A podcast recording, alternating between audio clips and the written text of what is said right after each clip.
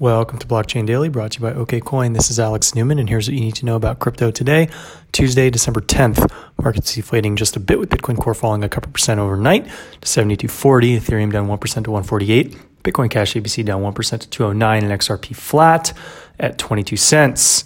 news out of Asia, Bitmain's co-founder and billionaire Jihan Wu has resurfaced to lead the mining giant Bitmain presented at a recent client meeting. Over in Europe, Spain's multinational banking giant Banco Santander has just redeemed a $20 million bond that was issued on the Ethereum blockchain. And Ethereum based crypto payment network Matic saw its token decline 60% over the course of minutes yesterday and has since described claims of manipulations as baseless. Until tomorrow, this is Alex Newman.